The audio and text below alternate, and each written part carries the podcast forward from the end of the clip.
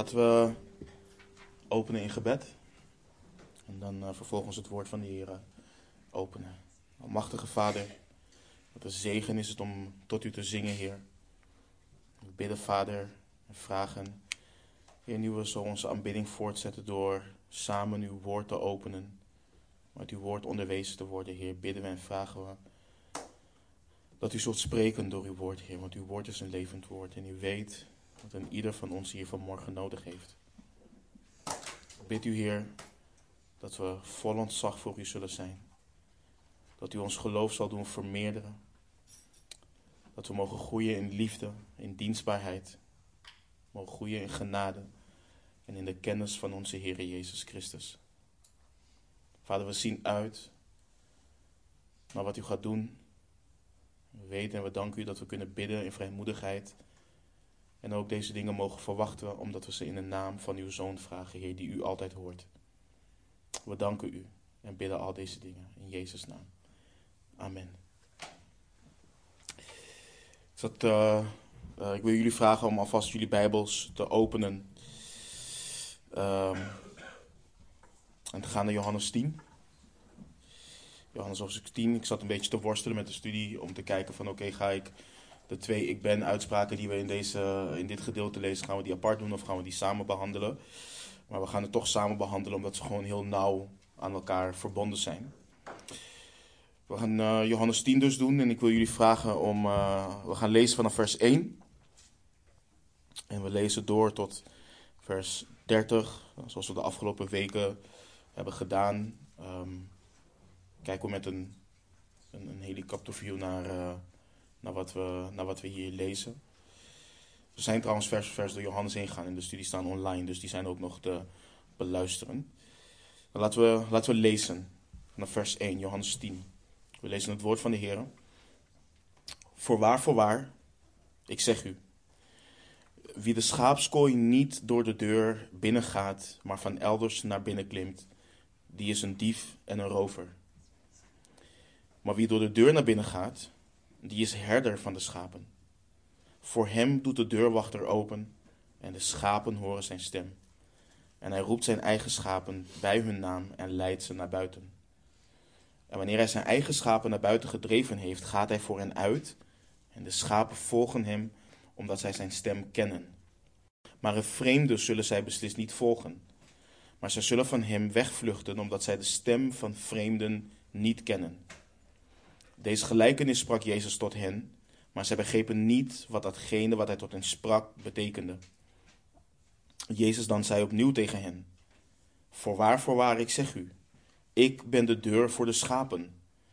Allen die voor mij gekomen zijn, zijn dieven en rovers, maar de schapen hebben niet naar hen geluisterd. Ik ben de deur.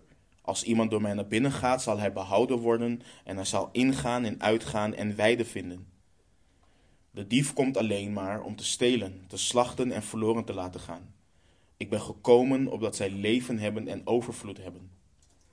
Ik ben de goede herder. De goede herder geeft zijn leven voor de schapen. Maar de huurling en wie geen herder is, die de schapen niet tot eigendom heeft, ziet de wolf komen en laat de schapen in de steek en vlucht. En de wolf grijpt ze en drijft de schapen uiteen. En de huurling vlucht, omdat hij een huurling is en zich niet om de schapen bekommert. Ik ben de goede herder en ik ken de mijnen en word door de mijnen gekend. Zoals de Vader mij kent en ik de Vader ken en ik geef mijn leven voor de schapen. Ik heb nog andere schapen die niet van deze schaapskooi zijn. Ook die moet ik binnenbrengen. En zij zullen mijn stem horen en het zal worden één kudde en één herder. Daarom heeft de Vader mij lief, omdat ik mijn leven geef om het opnieuw te nemen. Niemand neemt het mij af, maar ik geef het uit mijzelf. Ik heb, het, ik heb macht het te geven en heb macht het opnieuw te nemen. Dit gebod heb ik van mijn vader ontvangen. Er ontstond dan opnieuw verdeeldheid onder de Joden vanwege deze woorden. En velen van hen zeiden: Hij is door een demon bezeten en is buiten zinnen. Waarom luistert u naar hem? Anderen zeiden: Dit zijn geen woorden van een bezetene. Kan een demon soms ogen van blinden openen? En het was het feest van de inwijding van de tempel in Jeruzalem en het was winter. En Jezus liep rond in de tempel, in de zuilengang van Salomo. De Joden dan omringden hem en zeiden tegen hem: Hoe lang houdt u ons in het onzekere? Als u de Christus bent, zeg het ons vrij uit. En Jezus antwoordde hun: Ik heb het u gezegd en u gelooft het niet. De werken die ik doe in de naam van mijn Vader, die getuigen van mij. Maar u gelooft niet, want u bent niet van mijn schapen, zoals ik u gezegd heb. Mijn schapen horen mijn stem en ik ken ze en zij volgen mij. En ik geef hun eeuwig leven. En zij zullen beslist niet verloren gaan in eeuwigheid en niemand zal ze uit mijn hand rukken. Mijn Vader, die, die hen aan mij gegeven heeft, is meer dan allen. En niemand kan hen uit de hand van mijn Vader rukken. Ik en de Vader zijn één. Tot zover. Even om terug te gaan. Wat zijn we aan het doen in deze serie? We kijken naar hoe de Heere Jezus zich heeft geopenbaard aan de hand van de ik ben uitspraken in het evangelie van Johannes. Wat zegt hij van zichzelf? En waarom is het belangrijk om dit te doen? Omdat, en we zeggen het vaak, maar het, het moet gezegd blijven worden. Christus is niet simpelweg een toevoeging op ons leven. Hij is niet een ideologie, het christendom is geen filosofie. De Heer Jezus Christus is het vlees geworden woord. Hij is van boven uit de hemel neergedaald. De Vader heeft hem gezonden, hij is de Zoon van God, gegeven door God, opdat een ieder die in hem gelooft niet verloren gaat, maar eeuwig leven heeft. En als je in hem gelooft, dan ben je gestorven en is jouw leven met Christus in God verborgen. En je zou denken, en er zelfs van uitgaan, dat iedere discipel, iedere beleidende discipel dit weet. En dat het nu vooral belangrijk is om over te gaan tot praktische zaken. Antwoorden zoeken en krijgen op de dingen, uh, antwoorden krijgen op de, de, de dingen en de zaken waar je persoonlijk mee te maken hebt. Redding, verlossing, ja, dat staat vast. Christus, ja, hem zal ik zien um, bij mijn vereniging met hem. En het is niet vroom om dit te zeggen, maar het is wel de realiteit hoeveel beleidende discipelen hun leven hier leiden op aarde.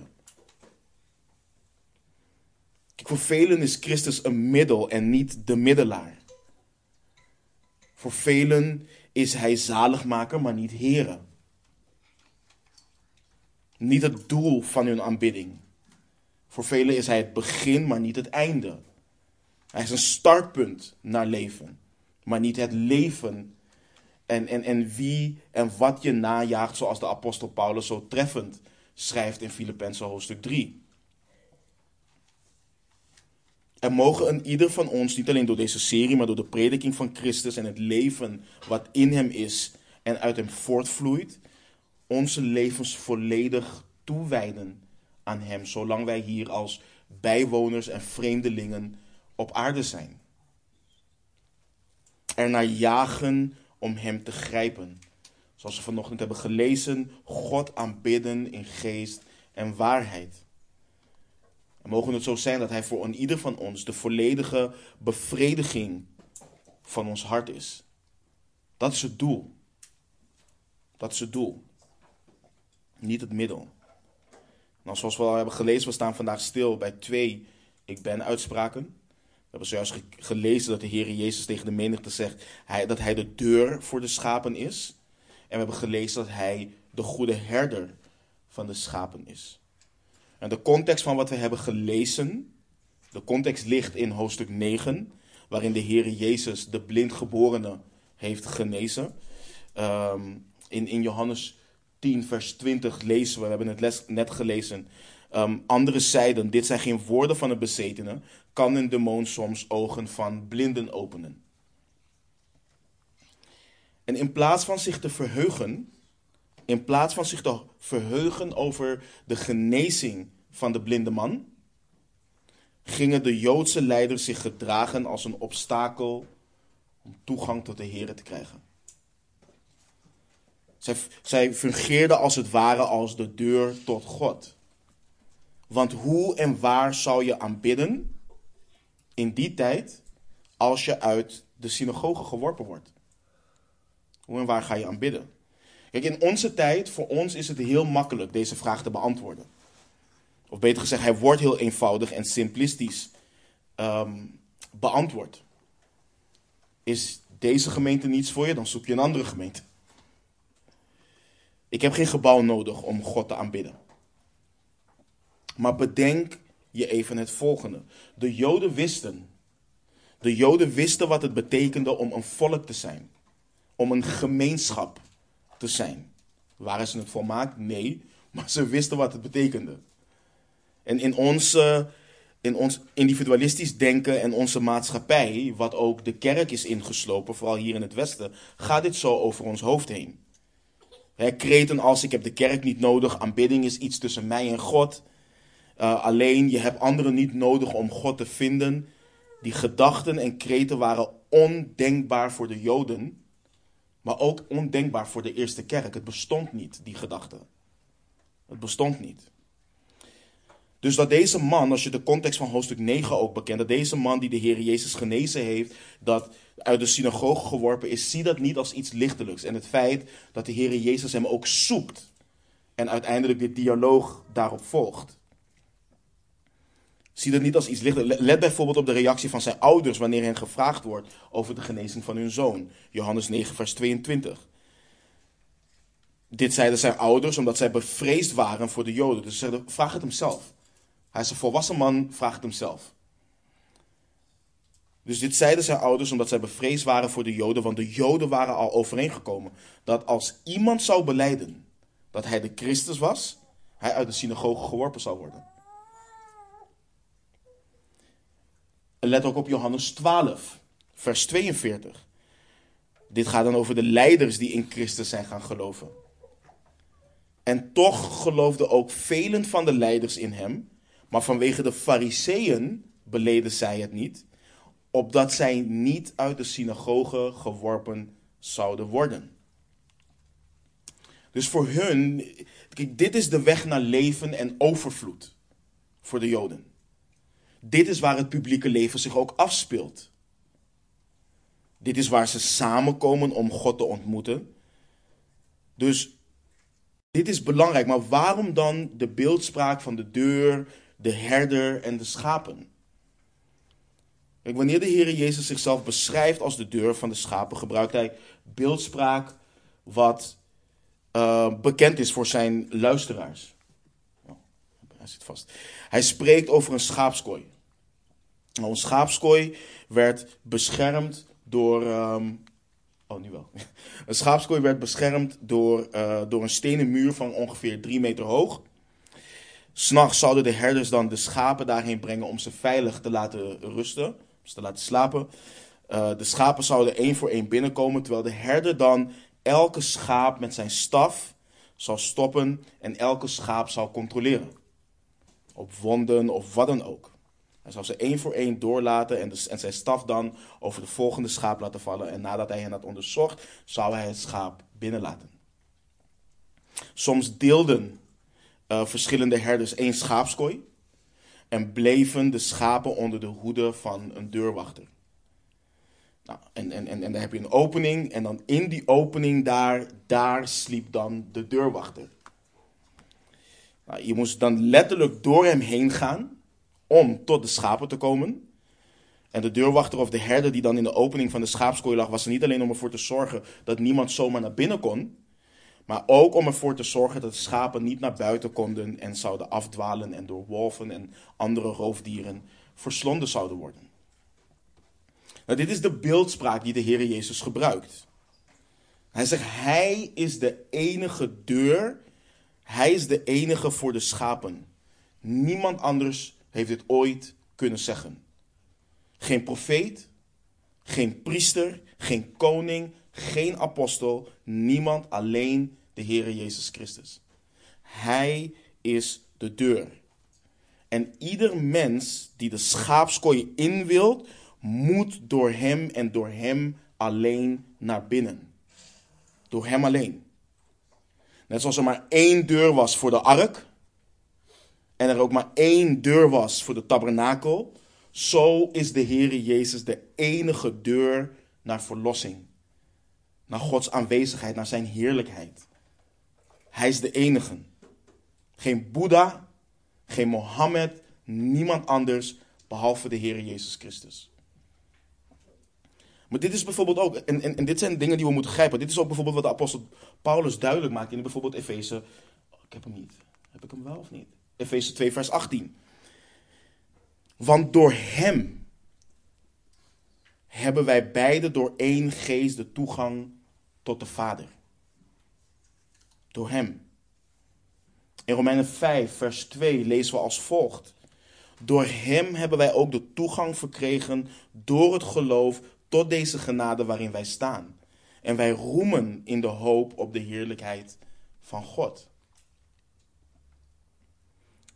Als je markeert in je Bijbel, maak er een gewoonte van om de door hem en de in hem versen die je leest, om ze te omcirkelen en te mediteren op deze versen. Doe dat. Het zal je geloof, jouw liefde, jouw ontzag voor hem doen vergroten. En het zal je behoeden van afdwalen. Soms vraag je je af, hè, hoe kan het dat sommigen zo vol zijn van Christus? Zo vol zijn van Christus. Je ziet dat het niet nep is, je ziet dat ze vurig zijn, je ziet dat ze hem najagen en meer op hem gaan lijken. Dat komt hierdoor. Dat komt doordat Christus meer wordt in hun leven. Dat hij, de, hij is de schat geworden van het leven die steeds kostbaarder wordt omdat zo'n vers niet primair gaat over ons en wat wij hebben ontvangen, maar het wijst naar Hem die van boven is gegeven. Hij die onze gerechtigheid is. Hem door wie wij gerechtvaardigd worden. Daar draait het om, om Hem draait het. En denk nu aan de Joodse leiders. Denk aan hoe zij deuren presenteerden naar rechtvaardiging. En naar vrede met God, naar reinheid. We hebben die twee weken bijvoorbeeld geleden over gehad. Denk aan het ritueel van reiniging en wassen, wassen voor het eten.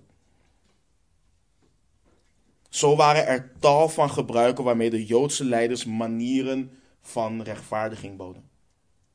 Je kan het in hun eigen geschriften lezen. Je mag niet werken op de Sabbat. Je mag dingen niet verschuiven alleen als het op dezelfde verdieping is. Je mag het wel verschuiven in hetzelfde in dezelfde ruimte, maar je mag het niet van binnen naar buiten brengen. Dat, dat zijn manieren van rechtvaardiging voor hen. Doe je die dingen goed, dan, dan sta je gerechtvaardigd voor de Heere God. Alles behalve geloof. Alles behalve, en Abraham geloofde en het werd hem gerechtigheid gerekend. Alles behalve dat. En ga nu terug en denk aan die schaapskooi. Denk aan die schaapskooi waarin schapen zijn van verschillende herders. In de ochtend, wanneer de herders dan arriveerden, zouden ze naar de ingang van de schaapskooi gaan en hun eigen schapen roepen. De deurwachter kende elke herder. Een vreemde zou hij niet naar binnen laten gaan, maar bedenk nu dat hoewel er meerdere herders daar konden staan, die hun schapen riepen, een schaap alleen zou reageren wanneer hij de stem van zijn eigen herder zou horen.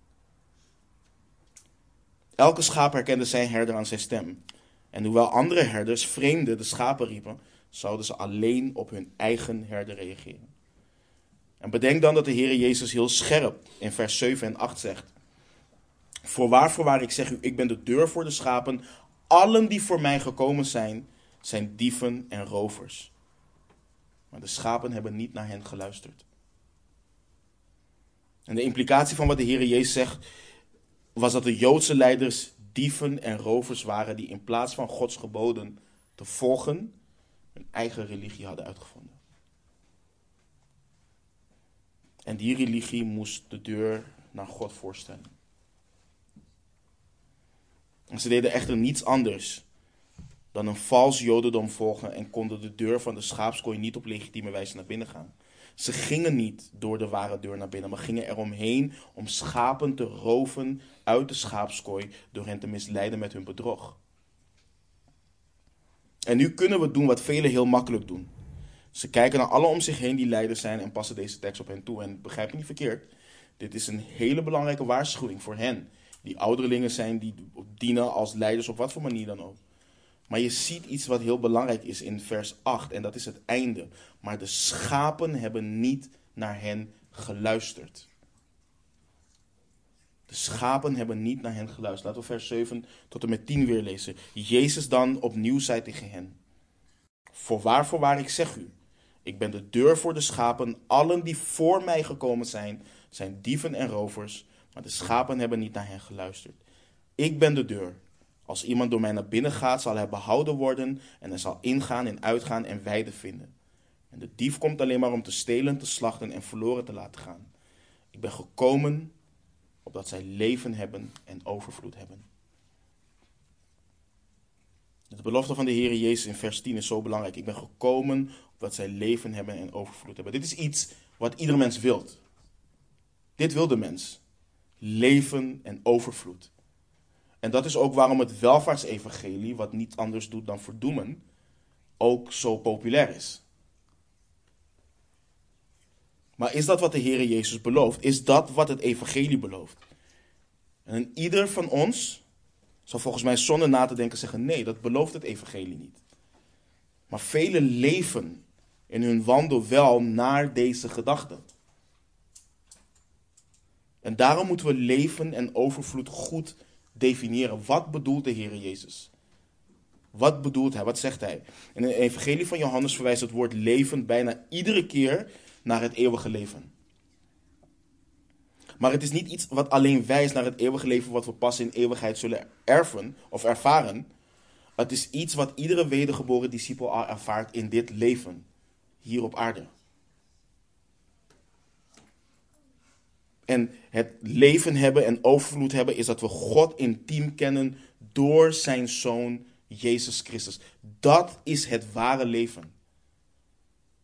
Het klinkt zo eenvoudig, maar voor velen is het niet genoeg. Dat is het ware leven. Johannes 17, vers 3. Dit is het eeuwige leven, dat zij u kennen. De enige waarachtige God en Jezus Christus die u gezonden hebt. We weten dit theologisch. We beamen dit ook. Maar hoe vaak proberen we het leven in al zijn volheid toch zonder Christus te leven en in te vullen? Of hoe vaak proberen we Hem te gebruiken om een weide te vinden waarvan wij denken dat het groen is en dat het leven en overvloed biedt? We proberen onszelf te redden door onze eigen deuren te zoeken. De deur, en deze deuren zijn niets anders dan afgoden. En we kunnen ons leven besteden aan het proberen te openen van allerlei deuren. In de hoop dat het plezier, succes, hoop of betekenis zal brengen in ons leven. En het is gemakkelijk om te verwijzen naar al die dingen die we zo zullen afwijzen. En ieder van ons zegt: nee, maar een, uh, die auto is gewoon een stuk materiaal. Uh, als het afgenomen wordt morgen, prima. Mijn huis, prima. Dus dat, dat zijn de dingen die we makkelijk afwijzen. De materiële dingen. Maar er zijn genoeg religieuze deuren te vinden. Religieuze deuren. Bijvoorbeeld bediening. Ik kan je niet zeggen hoeveel er betekenis zoeken in een of andere bediening. Ze kunnen niet content zijn met het leven wat de Heer hen heeft gegeven. Ze moeten iets doen om te voelen dat ze van betekenis zijn en dat ze God echt dienen. ze moeten naar een ver land, huizen bouwen, scholen bouwen. Ze moeten ouderling, evangelist, profeet of wat dan ook zijn. Maar het heilig leven, het simpele heilig leven, het zijn van een goed en oprecht werknemer, het dienen en liefhebben van het gezin, fellowship hebben met broeders en zusters. Dat is allemaal te simpel. Dat is het niet. Allemaal te eenvoudig. Dat kan het leven niet zijn. Dat kan geen overvloed zijn. Of een andere deur waardoor veel mensen naar binnen willen gaan, is de deur van lijden. Christenen horen te lijden, zeggen ze. En als ik niet vervolgd of verdrukt word, dan ga ik het zelf zoeken. Dan ga ik het zelf zoeken. Dan ga ik mijn leven zo ellendig mogelijk maken, zo moeilijk mogelijk maken, zo sober mogelijk maken, om toch het gevoel van betekenis te hebben in Christus. Dat is hoe monastiek is ontstaan. Dat is hoe kloosters zijn ontstaan. Een andere deur. Denominaties, kerkbewegingen. Als je bij deze kerk hoort, als je onderdeel bent van deze denominatie, dan, dan ben je zalig. Dan ben je goed. Of bijbelvertalingen. Hetzelfde.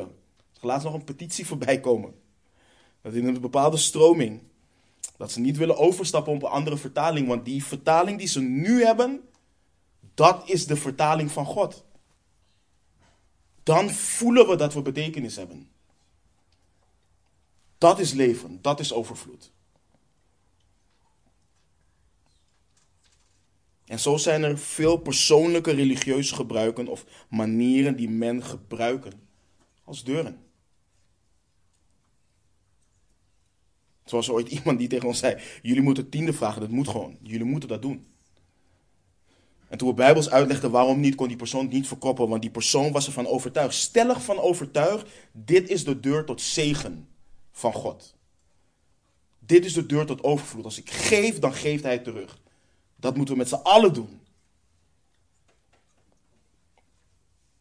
En broeders en zusters, hoe religieus, hoe nobel, hoe goed iets ook mag zijn of lijken, zelfs het verlangen om te trouwen, kinderen te krijgen, etc. Als we ze najagen en doen in de hoop dat ze ons een gevoel van verzadiging, een gevoel van identiteit zullen geven, is het uiteindelijk een afgod. Dat is gewoon een afgod. Een andere deur waardoor je naar binnen probeert te gaan en leven en overvloed probeert te krijgen. Het is alleen wanneer we al onze hoop op Jezus Christus vestigen, dat we leven en overvloed zullen hebben. Maar de vraag is, wat betekent dat? Want het is heel christelijk om dat te zeggen. Plaats je hoop op Christus. Heel christelijk. Maar wat is het om te hopen op Hem? Wat betekent dat? Hoop is onlosmakelijk verbonden aan geloof, aan vertrouwen en het spreekt van een zekere verwachting wat samenhangt met het geloof in Hem. Het spreekt van, de, van een zekere verwachting wat samenhangt met het geloof in Hem, in wie Hij is. Laten we een paar voorbeelden nemen. Als je in je Bijbel naar Romeinen 3 gaat, ik heb het hier op het scherm, Romeinen 3, vers 23 en 24. Deze versen kennen we. Want allen hebben gezondigd en missen de heerlijkheid van God en worden om niet gerechtvaardigd door Zijn genade, door de verlossing in Christus Jezus. Nou, wat houdt dit in? Als ik hoop op Hem en als mijn hoop in Hem is, dan kan ik, dan, dan kan ik niets anders doen dan mij werpen op Zijn genade en niet verwachten dat ik ook maar iets kan doen, hoe religieus, dan, hoe religieus ook, hoe nobel ook, om gerechtvaardigd te worden. Niets. Ik heb de zekere verwachting in en door Hem dat ik gerechtvaardigd ben door Zijn genade. Door Zijn gunst. Door de verlossing in Christus. In niets en niemand anders. Of als je bijvoorbeeld gaat naar Romeinen 8, vers 1. Dus is er nu geen verdoemenis voor hen die in Christus Jezus zijn, die niet naar het vlees wandelen, maar naar de geest. Nou, in Christus Jezus is er dus geen verdoemenis, dat is wat het betekent. En als ik mijn heil ergens anders in zoek, waar dan ook, dan ben ik verdoemd. Dan ben ik verdoemd. Maar ik heb de zekere verwachting dat Hij die mij nieuw leven in Christus gegeven heeft, mij niet zal verdoemen op de laatste dag, want er is geen verdoemenis in Christus. Het ligt niet in het feit dat ik onderdeel ben van een bepaalde kerk of bepaalde denominatie. Het ligt niet in het feit dat ik een specifieke bediening heb. Er is geen verdoemenis in Christus Jezus. Waarom niet? Hij heeft de prijs betaald. Hij heeft de toorn van God doen wijken. Door hem heb ik vrede en, en, met God en vrijmoedigheid om tot God te naderen. Door Hem sta ik in de genade waarin ik sta. Dat is de zekere verwachting die ik heb. Dat is mijn hoop als ik dit vers lees. En deze hoop eh, eh, komt niet door mij, het komt door Hem. Kijk bijvoorbeeld naar Filippenzen 1, vers 6. We hebben deze behandeld. Ik vertrouw erop dat hij die in u een goed werk begonnen is, dat voltooien zal tot op de dag van Jezus Christus. Wat is mijn hoop? Wat is de zekere verwachting? Hij is het goede werk begonnen. Hij zal het ook voltooien. Dat is de zekere hoop die ik heb, de vaste zekerheid. Ik ben niet passief in mijn wandel, maar de vaste zekerheid van voltooiing ligt niet in wat ik doe, maar in Hem die het begonnen is. Dat is de vaste zekerheid die ik heb. Of het laatste, Filippenzen 4, vers 6 en 7. Wees in geen ding bezorgd, maar laat uw verlangens in alles door bidden en smeken met dankzegging bekend worden bij God. En de vrede van God, die alle begrip te boven gaat, zal uw harten en uw gedachten bewaken in Christus Jezus. Wat houdt dat in? Waar ik ook doorheen ga. Ja, ik moet actie ondernemen. Dit vers leert me niet om, om niet te dealen met de problemen of de uitdagingen die ik heb. Dat is niet wat dit vers, vers leert, maar het leert me om niet overbezorgd te zijn. En het is in het bidden, in het smeken met dankzegging zal de vrede die alle begrip te boven gaat, mijn hart en mijn gedachten bewaken. Hoe? In Christus Jezus. In Hem. Ik kan de zekere verwachting hebben, de vaste zekerheid, wat betreft Zijn vrede. En de zekere verwachting dat in mijn zaligmaker mijn gedachten en mijn hart bewaakt worden.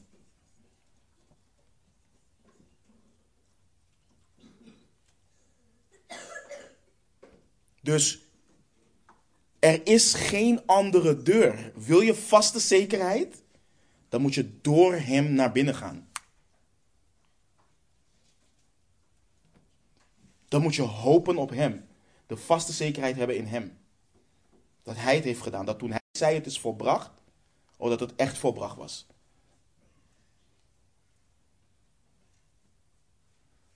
En dit is de realiteit waarmee we moeten worstelen.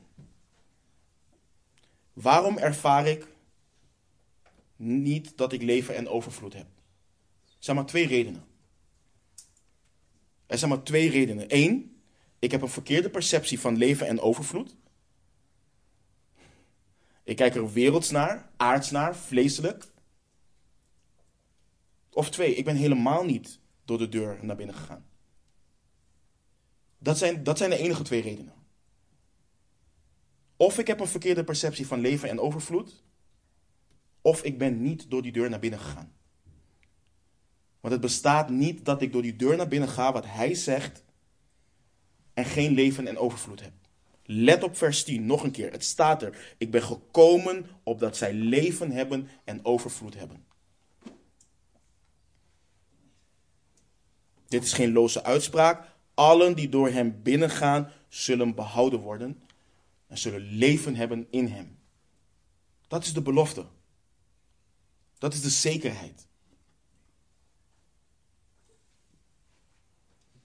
En het overvloedig leven gaat niet over religie gemaakt door mensen. Het gaat niet om het opnemen van lasten die zwaar zijn en moeilijk zijn om te dragen. Het draait niet om jouw schatten hier op aarde, want mot en roest zullen die verderven. Lieve mensen, dit gaat over de diepe en vaste zekerheid dat je Jezus Christus toebehoort. Dat is waar dit om draait. Dat je door en voor Hem leeft. Dat je een kind bent van de levende God door geloof in Zijn Zoon. Het is een leven waarin de genade en barmhartigheid van de Heere God overvloedig zijn over je leven in Christus Jezus. Waarin vreugde en vrede zelfs te midden van wanhoop regeert. Dat je waarlijk geliefd bent door de God die liefde is. Dit is het leven waardoor je al het andere als vuiligheid beschouwt. En dit is het ding. Dit, als wij niet begrijpen en beseffen hoe ver wij verwijderd waren van God. Dat wij zijn heerlijkheid misten. En dat Hij zijn zoon heeft gezonden. en dat we door Hem de vrije toegang hebben, dat we vrede hebben met God, dan betekent dit niets. Dan is dit gewoon een opstapje. Maar als we het begrijpen, als we het vastgrijpen, dan is al het andere echt vuiligheid. Dan is het echt vuiligheid. En dan is dit het leven. Het ware leven. Weet soms zeggen mensen ook van ja, nee, weet je, wij hier in het Westen, al onze rijkdom en al die dingen moeten. Dit heeft niet met dat te maken. De worstelingen die hier in het Westen zijn, zijn ook in de armste landen ter wereld. Daar worstelen christenen of beleidende christenen met het feit dat Jezus Christus niet alles is wat ze najagen. Dus dit heeft letterlijk te maken met ben je door de deur naar binnen gegaan. Dat is het. Of je rijkdom hebt of je arm bent, als je door die deur naar binnen bent gegaan, is al het andere vuiligheid.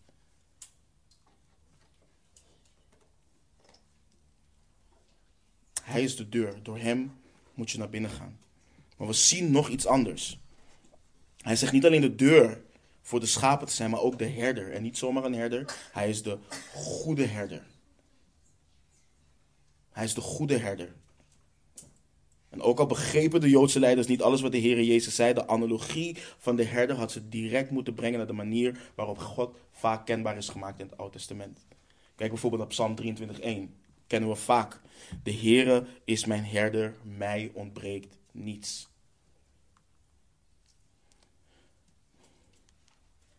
Het is één om dit te citeren en toch te jammeren over alles wat we niet hebben. Dat is afgoderij. Of Psalm 77, vers 21. U leidde uw volk als een kudde door de hand van Mozes en Aaron.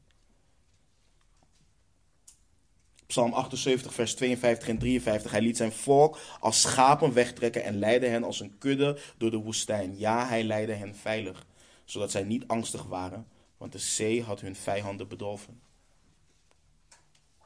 Op Psalm 80, vers 2. Herder van Israël, neem ter oren, u die Jozef als schapen leidt. U die troont tussen de gerubs, verschijn blinkend. En nu openbaart de Heer Jezus Christus zich als de goede herder. Hij zegt, de schapen behoren hem toe. Hij roept hen bij hun naam. Hij is geen deurwachter, hij is geen huurling. Hij is de goede herder van de schapen. En wat een contrast schetst de Heer Jezus. Je hebt dieven, je hebt rovers. Ze komen om te slachten en verloren te laten gaan. En hij geeft leven en overvloed, maar niet alleen dat, de manier waarop hij dat geeft. Hij geeft zijn eigen leven voor de schapen. Hij geeft zijn eigen leven voor de schapen. Wat een contrast. En het doet ook denken aan wat we lezen in Ezekiel 34. Als jullie dat hoofdstuk kennen. Lees het wanneer je thuis bent. Heer Jezus, of, um, Ezekiel krijgt de opdracht om te profeteren en wee uit te spreken over de herders van Israël. En die herders die wijden zichzelf. En de Heere God vermaant de leiders en wijst op hun egoïsme, hun hebzucht. Het feit dat ze de kudde uitbuiten voor hun eigen gewin en comfort. Het lijkt op veel kerken die we vandaag de dag zien. Waar je arme schapen hebt zitten en de leiders ze uitbuiten en zichzelf wijden. De Heere God spreekt oordeel over hen uit. Maar in vers 23 en 24 ehm, van uh, Ezekiel 34 lezen we het volgende. Ik zal over hen één herder doen opstaan en die zal ze wijden. Mijn knecht David, hij zal ze wijden en hij zal een herder voor ze zijn. En ik, de Heere, zal een God voor ze zijn. En mijn knecht David zal fors zijn in hun midden. Ik, de Heere, heb gesproken. hoe prachtig is het om te weten dat dit vervuld is in de Zoon van David, in onze Heer Jezus Christus. De tekst maakt ons duidelijk, hij is de eigenaar van de kudde. Hij leidt hen. Hij is de beschermer van de kudde. Hij waakt over hen. Hij is de verzorger van de kudde. Hij is dat. Hij is de rechtmatige eigenaar van de kudde, de schapen. Jij en ik. Iedere wedergeboren discipel behoort hem toe. Waarom? De Vader heeft hem de schapen gegeven.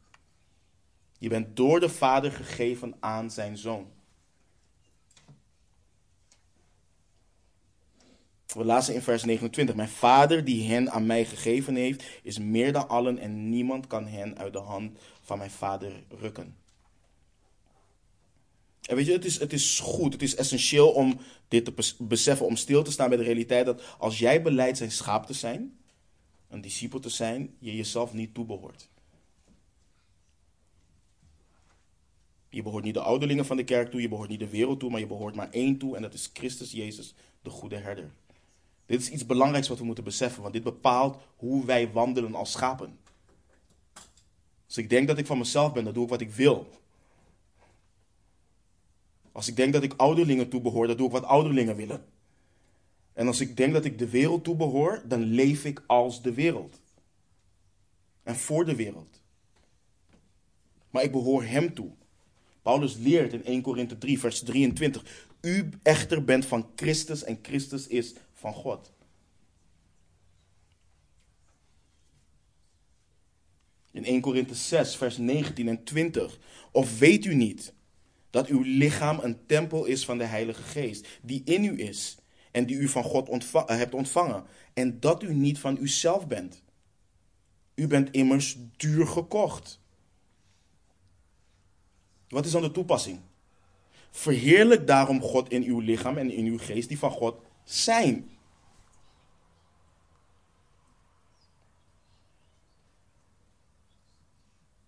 En hij is de herder die jou roept. En als jij zijn schaap bent, dan hoor je zijn stem en ga je achter hem aan. En broeders en zusters, je kunt niet vragen om een betere herder. Er is geen als de goede herder die ons roept. Hij kent jou. Hij kent jou. Hij kent jouw toestand. Hij weet of je verdwaald bent, of je afgedwaald bent, of je gewond bent, of je zwak bent. Hij zorgt voor je kostbare ziel. Hij kent iedere behoefte, iedere neiging, iedere, ieder verlangen, iedere tekortkoming, iedere noden die je hebt. Hij kent al je falen en je zonden. En hij zorgt voor je. Hij weet wat je nodig hebt. En dit is iets goeds. Dit is, dit is iets goeds. Want net als schapen dat zijn, in het echt, zijn wij weerloze wezens. We, we, hebben, we hebben verzorging nodig. En dat is ons probleem vaak. Ons probleem ligt niet zozeer in het erkennen of in het beamen dat de Heer Jezus de goede herder is. Maar in het feit dat wij zwakke schapen zijn die de constante ontferming van onze goede herder nodig hebben. Hij is de herder die jou lief heeft. En ik hoop dat het je bemoedigt. Met alle kronkels, met alles wat hij van je weet, hij heeft je lief. Kun je bedenken dat iemand die jou volledig doorgrondt, jou volledig kent, jouw zitten en je opstaan kent, jouw verre gedachten begrijpt, iemand die alles, maar dan ook letterlijk alles van je weet, jou niet alleen kan liefhebben, maar wil liefhebben. En hij doet het ook. Hij doet het ook. En het idee dat iemand jou zo intiem en openlijk kan, uh, zal kennen, kan sommige kortsluiting in uw gedachten geven omdat we er met ons verstand niet bij kunnen dat iemand ons onophoudelijk zal kunnen liefhebben, wetend hoe onvolmaakt we zijn en we onze onvolmaaktheid ook verborgen proberen te houden voor anderen. Maar Christus, de goede herder die zijn onvolmaakte schapen kent, heeft hen op volmaakte wijze lief. Als dat, als dat je niet bemoedigt, bemoedigt niks je.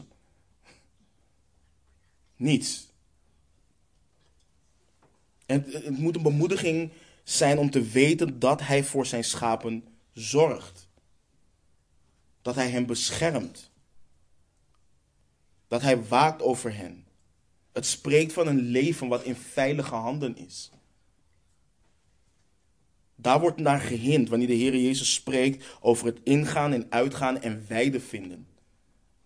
Weet je, vroeger als een, als een, uh, een stad of een land werd belegerd, moesten de inwoners die moesten binnen de stadsmuren blijven. Daar kon de koning, daar kon het leger hen het beste beschermen. Als je buiten bent, ja, dan, dan, dan sta je er alleen voor. Maar als er vrede was en de heerser de wet en de orde handhaafde, waren de mensen vrij om in en uit te gaan. Dat was veilig. Het was veilig. En hij gaat met je mee. Hij is met je waar je ook bent. Waar je je ook bevindt. En hoe bemoedigend is dat? Al ga je, we kennen hem, al ga je door een dal vol schaduw van dood, je hoeft geen kwaad te vrezen. Hij is met je. Met andere woorden, dit is belangrijk. Christus belooft, kijk, hij belooft geen gemakkelijk leven waar er geen beproevingen zijn. Of waar je directe verlossing krijgt van je problemen. Op de manier waarop jij dat wilt. Maar in plaats daarvan voorziet hij wel in iedere geestelijke noden die je hebt. En de vraag is, zien we ook in dat dat is wat we nodig hebben?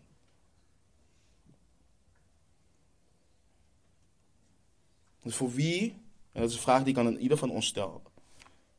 Waar en naar wie ga jij voor jouw bescherming? Waar en naar wie ga jij met en voor jouw noden? En ik zeg hiermee niet dat omdat de Heere Jezus de goede herder is, er je geen troot, etc. kunt vinden bij broeders en zusters en je nooit naar hen dient te gaan.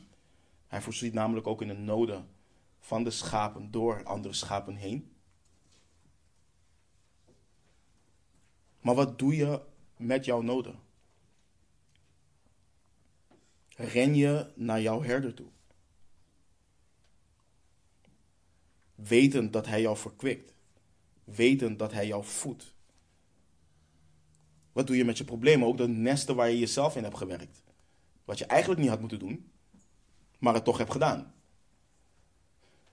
Want ook dat doet een herder. Hij vermaant en corrigeert zijn schapen ook. Als die te veel naar rechts gaat, dat is waar je heen moet. En het is niet altijd fijn. Maar hij doet het wel omdat hij van zijn schapen houdt. Het laatste wat wij moeten doen, is net als Adam zijn en gaan schuilen voor onze herder. Ga naar hem toe, weten dat hij jou verkwikt, dat hij jou voedt, dat hij jou verzorgt en dat hij je beschermt. Dat je zekerheid hebt in en bij hem. Ik citeerde net, net al kort, maar ik wil afsluiten met het prachtige psalm, wat naar mijn idee te vaak alleen bij begrafenissen wordt uh, voorgelezen, maar Psalm 23. Ik heb hem niet op het scherm. Ik heb wel de verwijzing. Psalm 23. Volgens mij kunnen, kunnen sommigen hem citeren uit, uh, uit hun hoofd. De Heere is mijn herder. Mij ontbreekt niets. Hij doet mij neerliggen in grazige weiden. Hij leidt mij zachtjes naar stille wateren. Hij verkwikt mijn ziel. Hij leidt mij in het spoor van de gerechtigheid omwille van zijn naam. Al ging ik ook door een dal vol schaduw van de dood, ik zou geen kwaad vrezen, want u bent met mij. Uw stok en uw staf, die vertroosten mij. U maakt voor mij de tafel gereed voor de ogen van mijn tegenstanders. U, u zalft mijn hoofd met olie. Mijn beker vloeit over. Ja, de goedheid en goede tierenheid zullen mij volgen al de dagen van mijn leven. Ik zal in het huis van de Heere blijven, tot in lengte van dagen. En laat dit niet alleen voor je zijn, ah ja, Heere, dank u wel, wat een goed gevoel geeft dit. Nee, laat dit voor je zijn dat je je oren spitst en luistert naar de stem van de goede herder.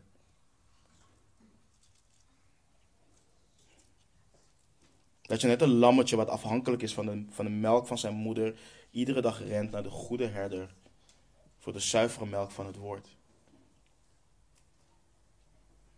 Laat hem je onderwijzen met hem zijn woord. Laat hem je bemoedigen, jou opbouwen, jou vermanen en je corrigeren, opdat je daardoor mag opgroeien. En vlucht weg van vreemden. Laat je niet op een pad van dwaling brengen door hen die je wegleiden van je herder. Luister naar de waarheid. Luister naar een waarheid. Vlucht voor hen die een obstakel zijn aan je herder. Hij weet wat goed voor je is. Hij weet wat je nodig hebt. Probeer je niet te verzadigen in de weide van de wereld en valse religie. Maar verzadig je in de weide van Christus. Er is maar één die leven en overvloed biedt. Dat is onze goede herder, Jezus Christus. Amen. Laten we bidden. Heer, Vader, we danken u, Heer, dat we ons mogen verblijden. Dat we verkwikking, bemoediging, opbouw, troost mogen vinden. In Hem die onze goede herder is. Dank u, Heer, dat u ons hebt gegeven aan uw Zoon. Dank u voor de belofte dat niets en niemand ons kan wegrukken uit uw handen, uit de handen van onze herder. Dank u voor het feit dat Hij zijn leven heeft gegeven, opdat wij leven zouden hebben daardoor, Heer. Mijn gebed, mijn verlangen voor een ieder van ons is, Vader, dat wij onze ogen gericht houden op Hem en dat we luisteren naar Zijn stem. Dat we blijdschap en vreugde vinden in het feit dat we Zijn schapen zijn. En dat we blijdschap en vreugde vinden in de ware definitie van leven en overvloed. Heren, mogen we groeien in het kennen van U. In het liefhebben van U, in het dienen van U. In het geloven in U, Heer. Mogen het zo zijn dat Christus de kostbaarste schat is. De enige schat is in ons leven. We houden van u, we danken u. We bidden en we vragen u alles in de naam van onze Heer Jezus. Amen.